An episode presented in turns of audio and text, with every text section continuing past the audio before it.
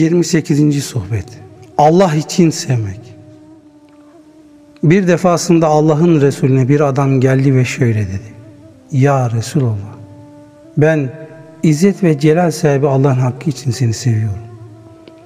Allah'ın Resulü de ona cevaben şöyle dedi. Öyleyse belaları kendine örtü edin. Allah'a muhtaçlık duygusunu kendine örtü edin. Resul aleyhisselam bu sözleriyle şunları ifade etmek istiyor. Madem ki Allah için beni seviyorsun, o halde belalara, musibetlere, sıkıntılara katlanmaya hazır ol. Allah'a daima muhtaç olma duygusunu taşımaya hazır ol. Zira bu sözünle sen benim sıfatımla sıfatlanmak, benimle sıfatlanmak istiyorsun. Sevilene tabi olmak muhabbetin şartındandır. Eğer bir kimse birisini seviyorsa ona uyması, ona itaat ve muvafakat etmesi gerekir. Madem ki sen Allah için beni sevdiğini söylüyorsun, o halde benim hallerimle hallenmeye hazır ol. Allah ondan razı olsun Hazreti Ebu Bekir, Resulullah'a sevgi ve muhabbet beslemekte, sadık ve samimi olunca bütün varlığını Allah ve Resulü yolunda harcayarak onun sıfatı ile muttasıf oldu. Allah'a muhtaçlık duygusunda ona iştirak etti. O derecede ki bir ara sadece giyecek bir abadan başka bir şey bırakmadı. Hepsini Allah ve Resulü yolunda harcadı. Allah'ın Resulüne hem zahiren uydu hem de batinen. Hem aleni olarak hem de aleni olmayan yerlerde. Sana gelince ey yalancı salihleri sevdiğini iddia ediyorsun. Fakat malını, mülkünü ve paralarını onlardan gizleyip istif ediyor. Bununla beraber onlara yakın olmak ve onlarla arkadaşlık etmek istiyorsun. Aklını kullan. Bu seninki yalancı bir muhabbetten aslı olmayan bir sevgiden ibarettir. Seven sevdiğinden hiçbir şey gizli tutmaz, kaçırmaz. Bilakis sevdiğini her şeye tercih eder. Sevdiği onun nazarında her şeyin üstündedir. Allah'a muhtaçlık duygusu Allah Resulü'nün ayrılmaz bir vasfıydı. İşte böyle olduğu içindir ki şöyle buyurmuşlardı. Beni sevene Allah'a muhtaçlık hali selin akarak en son varacağı yere varmasından daha çabuk gelir. Allah ondan razı olsun. Hazreti Ayşe de şöyle der. Resulullah sallallahu aleyhi ve sellem aramızda bulunduğu müddetçe hayat bize mihnet, meşakkat ve sıkıntı getirmekten geri durmadı. Ne zaman ki o vefat ederek aramızdan ayrıldı, hayatta nimetlerini bol bol saçmaya başladı. Allah Resulü'nü sevmenin şartı Allah'a muhtaçlık duygusu, mihnet, meşakkat ve sıkıntıdır. İzzet ve celal sahibi Allah'ı sevmenin şartı da musibet ve belalardır. Büyüklerden biri şöyle der. Bela velaya yani muhabbet, sadakat ve yakınlığa vekil edilmiştir. Sevgi, muhabbet, sadakat ve yakınlığın bulunduğu yerde mutlaka bela, musibet de bulunur. Ta ki içinde gerçekten Allah sevgisi bulunmayan kişi yalan yere Allah'ı sevdiğini iddia etmesin. Münafıkça ve riyakarca Allah sevgisi gösterisinde bulunmasın. Kuru iddiadan ve yalan söylemekten vazgeç. İçinde Allah sevgisi bulunmadığı halde onu sevdiğini iddia ederek kendi kendini tehlikeye atma. Eğer geleceksen doğru ol, hakikati söyle. Aksi halde bize tabi olma. Sarafa karşı bilgiçlik taslayıp da saraflık yapmaya kalkışma. Zira o senin saraflığını kabul etmez. Üstelik seni mahcup eder ve utandırır da. Zehirli yalanlarla ve yırtıcı vahşi hayvanlarla alaka kurmaya kalkışma. Zira seni mahvederler. Eğer yılanı idare etme sanatına sahipsen ve zehrine karşı muafiyetin varsa onun yanına o zaman gel. Aynı şekilde eğer vahşi yırtıcı hayvanı alt edebilecek kuvvetin varsa onun yanına gelmekten çekinme. İzzet ve celal sahibi hakkın yolunda doğruluğa ihtiyaç vardır. Allah'ı tanıma nuruna marifetullah nuru ihtiyaç vardır. Allah yolunda giren kişi doğru olmak mecburiyetindedir. Marifetullah nuruna sahip olmak mecburiyetindedir. Marifet güneşi sıddık ziyadesiyle doğruların kalbinde doğar ve gece gündüz batmaz. Ey oğul! İzzet ve celal sahibi Allah'ın gazabına uğramış münafıklardan yüz çevir. Aklını kullan. Zamanı insanların çoğuna yaklaşma. Zira onlar üzerleri elbiseleri birer canavardan ibarettir. Tefekkür aynasını al. Ona bak. Ve İzzet ve celal sahibi Allah'ın seni de onları da sana göstermesini iste. Ben insanları da Allah'ı da tanıdım. Neticede şerri insanların yanında, hayrı da Allah'ın yanında gördüm. Allah'ım bizi zamanı insanların şerrinden salim eyle. Dünyada da ahirette de hayrını ver. Ben sizi kendim için istemiyorum. Kendi menfaatim için istemiyorum. Bilakis sizi yine sizin için istiyorum. Sizin menfaatiniz için istiyorum. Sizin iplerinizle dönüyorum. Sizden hiçbir şey almıyorum. Sizden hiçbir şey almıyorum ki o mutlaka yine sizin için olmasın. Asla kendim için almıyorum. Benim sizden aldıklarımdan bana gına verecek derece yanında mevcuttur. Hem de şahsıma mahsus olmak üzere. Benim nazarımda sadece iki prensip mevcuttur. Ya çalışıp kazanmak veya İzzet ve Celal sahibi Allah'a tevekkül etmek. Ben İzzet ve Celal sahibi Rabbinizi bekleyen şu mürahi münafın yaptığı gibi yapmıyor, bana bir şeyler getirmenizi beklemiyorum. Ben yeryüzündeki insanların mihenk taşıyım. Aklı selim sahibi olunuz. Aklınızı kullanınız. Bana salih ve faziletli insanlar olarak görünmeye kalkışmayınız. Ben İzzet ve Celal sahibi Allah'ın bana vermiş olduğu lütfu ve tevfik eyle. Sizin iyinizi kötünüzden ayırt ederim. Eğer kurtuluş istersen benim balyozuma örs ol. Ta ki nefsinin, hevai arzularının, kötü mizacının, şeytanının, düşmanlarının ve kötü arkadaşlarının beynini döveyim. İzzet ve celal sahibi Rabbinizden bu düşmanlara karşı yardım isteyiniz. Yardıma mazhar olan onlara karşı sabreden ve tahammül gösterendir. Yardımdan mahrum kalan da onlara vekil tayin olunandır. Felaketler pek çoktur. Onları gönderen ise bir tek zattır. Hastalıklar da pek çoktur. Hepsinin tabibi ise bir tektir. Ey nefisleri hasta olanlar! Nefislerinizi tabibe teslim ediniz. Size tatbik ettiği tedavi hususunda onu itham etmeyiniz.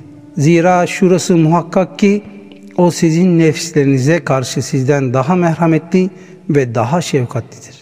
Onun önünde usulce ve sakin durunuz. Ona mukavemet etmeyiniz. İşte bu takdirde dünyada da ahirette de bütün hayırları göreceksiniz. Tasavvuf ehli ve Allah dostları önceleri külli bir sukut içindedir. Külli bir dehşet içindedir. Buna böylece bir müddet devam ederler. Bu sükut ve dehşet devresi tamamlanınca şan yüce olan Allah onları konuşturur.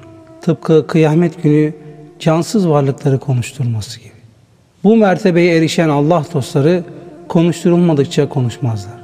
Verilmedikçe almazlar. Sevindirilmedikçe sevilmezler. Kalpleri meleklerin kalbine iltihak eder. İzzet ve celal sahibi Allah şöyle buyurur. Onlar Allah'ın kendilerine emrettiği şeylere asla isyan etmezler. Neye memur olurlarsa onu yaparlar. Tahrim suresi 6. ayet. Tasavvuf ehli ve Allah dostları meleklere iltihak ettiler. Hatta derece bakımından onlara üstün duruma geldiler. İzzet ve celal sahibi Allah'ı tanıma ve onu bilme hususunda onları geride bıraktılar. Öyle ki artık melekler onların hademeleri ve tabileri durumundadır. Onlardan istifade ederler. Çünkü hikmetler onların kalbine bol bol dökülmektedir. Aynı zamanda onların kalpleri bütün afetlerden de korunmaktadır. Öyle ki her türlü afet kendilerinin bedenlerine, diğer uzuvlarına ve nefislerine gelir. Fakat kalplerine asla sirayet etmez.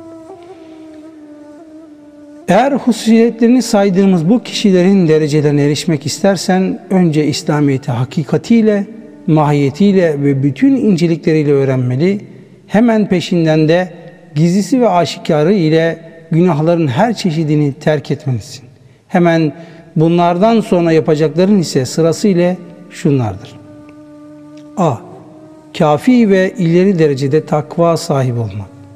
B. Dünyevi şeylerden zühd sahibi olmak. C. İzzet ve celal sahibi Allah'ın lütfu ile yetinip ondan başka her şeyden müstahni olmak. D. Allah'ın fazlında zühd sahibi olmak ve onun yakınlığı ile her şeyden müstahni bulmak. Allah'ın yakınlığı ile her şeyden müstahni olduğun zaman artık o sana lütfunu seçer. Kısmet kapılarını açar. Lütuf, rahmet ve nimet kapılarını açar. Seni önce bazı dünyalıklardan mahrum bırakır, hemen peşinden de dünyayı sonuna kadar önüne serer. Fakat dünyanın bütün nimetleriyle sonuna kadar ortaya dökülmesi veliler ve sıdıklar arasında pek nadir kişiler içindir. Zira Allah onların takva derecesini bilir. Dünyanın bütün nimetleriyle ve sonuna kadar önlerine serildiği kişiler kalplerini Allah'tan başka hiçbir şeyin meşgul edemediği kişilerdir.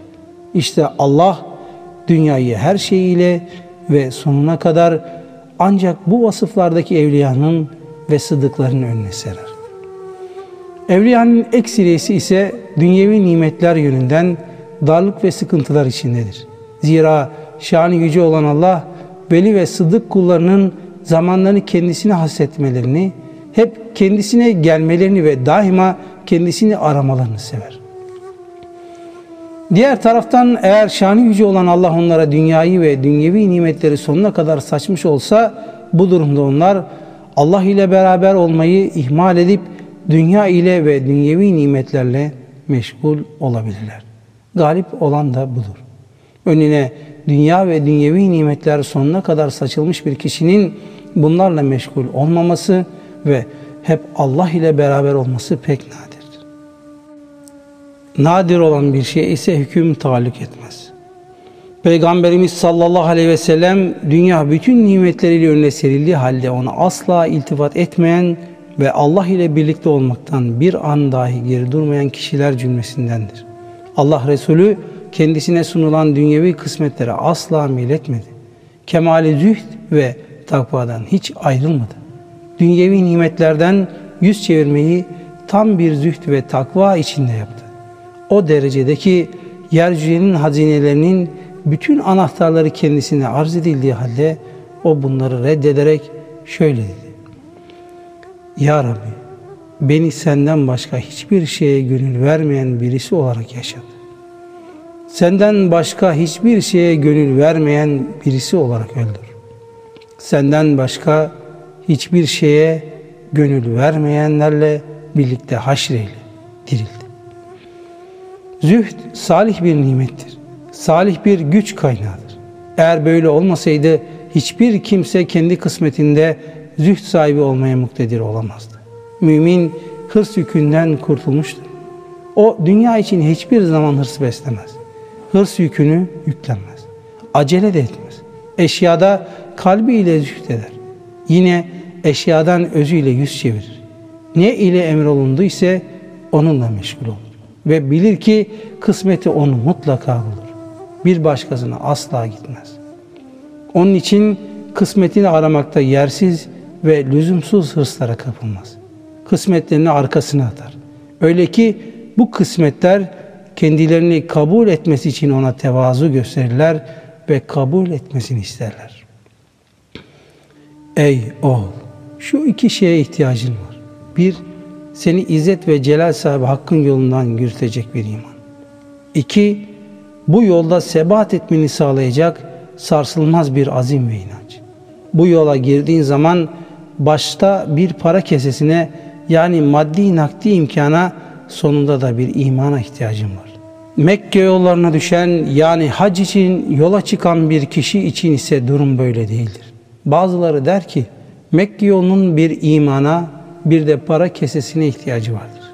Benim kendisine işaret ettiğim bir yolun ise hem başta hem de sonda olmak üzere bir para kesesi ile bir imana ihtiyacı vardır. Allah'ın rahmeti onun üzerine olsun. Anlatıldığına göre Süfyan Sevri ilim tahsil etmeye başladığı zaman içinde 500 dinar bulunan bir para kesesine de sahipti. Bu para ile hem tahsilini devam ettiriyor hem de yoksullara yardımlarda bulunuyordu. Ara sıra da eliyle para kesesine vurarak şöyle diyordu. Eğer sen olmasaydın bizi ezmeye kalkışırlardı. Süfyan Sevri tahsilini bitirdiği ve İzzet ve Celal sahibi hakkı tanır duruma geldiği zaman o parası henüz bitmemişti. Artık ilim tahsil etme ve Allah'ı tanıma devresini tamamlamış olduğu için hemen harekete geçti ve kesesinde kalan paranın tamamını bir gün içinde yoksullara dağıttı. Sonra da dedi ki eğer gökler demir kesilerek yağmur yağdırmaz olsa, yeryüzü de taş kesilerek bitki bitirmez hale gelse de bu durumda ben rızkımı arama gayret ve endişesine düşsem imandan çıkmış olurum. İmanın kuvvetleninceye kadar çalışmalı ve rızkını kazanabilmek için esbaba tevessül etmeli, yani rızkın elde edilmesine vesile olacak sebeplere başvurmalısın. Önceleri rızka vesile olan sebeplere yapış. Daha sonra da sebepten müsebbibe intikal et. Allah'ın selamı onların üzerine olsun. Peygamberler hep çalıştılar. Esbaba tevessül ettiler. Yerine göre borçlandılar. Rızıklarını kazanmak için önceleri sebeplere yapıştılar. Sonunda ise tevekkül ettiler. Hem bidayette hem de nihayette hem şeriat yönünden hem de hakikat yönünden çalışma ile tevekkülü cem ettiler. Ey mahrum kişi! İnsanların elindekine tevekkül edip de çalışmayı elden bırakma ve onlardan ister duruma düşme. Eğer böyle yaparsan kaderin sana ayırmış olduğu nimetleri inkar etmiş olursun. Bu yüzden İzzet ve Celal sahibi Allah da sana gazaplanır ve kendisinden uzaklaştırır. Rızkını kazanmak için çalışmamak ve insanlardan dilencilik yapmak İzzet ve Celal sahibi Allah'tan kula bir cezadır. Süleyman aleyhisselam tahtını kaybettiği zaman Allah onu bazı şeylerle imtihan etmiş, bir nevi cezalandırmıştı. Bir nevi ceza olarak imtihan edilen hususlardan biri de insanlardan yiyecek vesaire dilenmekti. Saltanat günlerinde helalinden geçinebilmek için bir iş tutar, çalışır ve bu çalışmasından hasıl olan kazancıyla geçinirdi. Ne zaman ki İzzet ve Celal sahibi Allah onu bir nevi ihtar mahiyetinde sıkıntıya düşürünce kendisini saltanatından etti ve geçim yollarını da daralttı. Neticede Süleyman Aleyhisselam o duruma geldi ki halktan yiyecek istemek zorunda kaldı. Bunun sebebi bir kadının Süleyman Aleyhisselam'ın evinde 40 gün müddetle bir kabartma heykele tapınmış olmasıydı. 40 günlük bu puta tapacılığa mukabil Süleyman Aleyhisselam da güne gün olmak üzere tam 40 gün müddetle tahtından mahrum bırakıldı. Tasavvuf erbabı Allah'a kavuşuncaya kadar kederlerine ferahlık, yüklerine hafiflik, gözlerine karar, maruz kaldıkları sıkıntılara genişlik yoktur. Onların izzet ve celal sahibi Allah'a kavuşmaları ise iki çeşittir. Bunlardan biri daha dünyadayken kalpleri ve özleri ile Allah'a kavuşmalarıdır ki bu nadirdir. Diğeri de ahirette kavuşmalarıdır. İzzet ve celal sahibi Rablerine kavuştukları zaman kendilerine bir atiye ve ferahlık gelir. Bundan önce ise musibetleri devamlıdır. Ey oğul! Nefsinin şehvatına ve hevai zevklerine mani ol. Ona necis olmayan temiz yiyecekler yedir. Helal şeyler temizdir. Haramlar ise necistir. Nefsini helallerden gıdalandır ki azgınlık etmesin. Ekabirlik etmesin. Edepsizlik etmesin. Allah'ım bize kendini tanıt. Ta ki seni tanıyabilelim. Amin.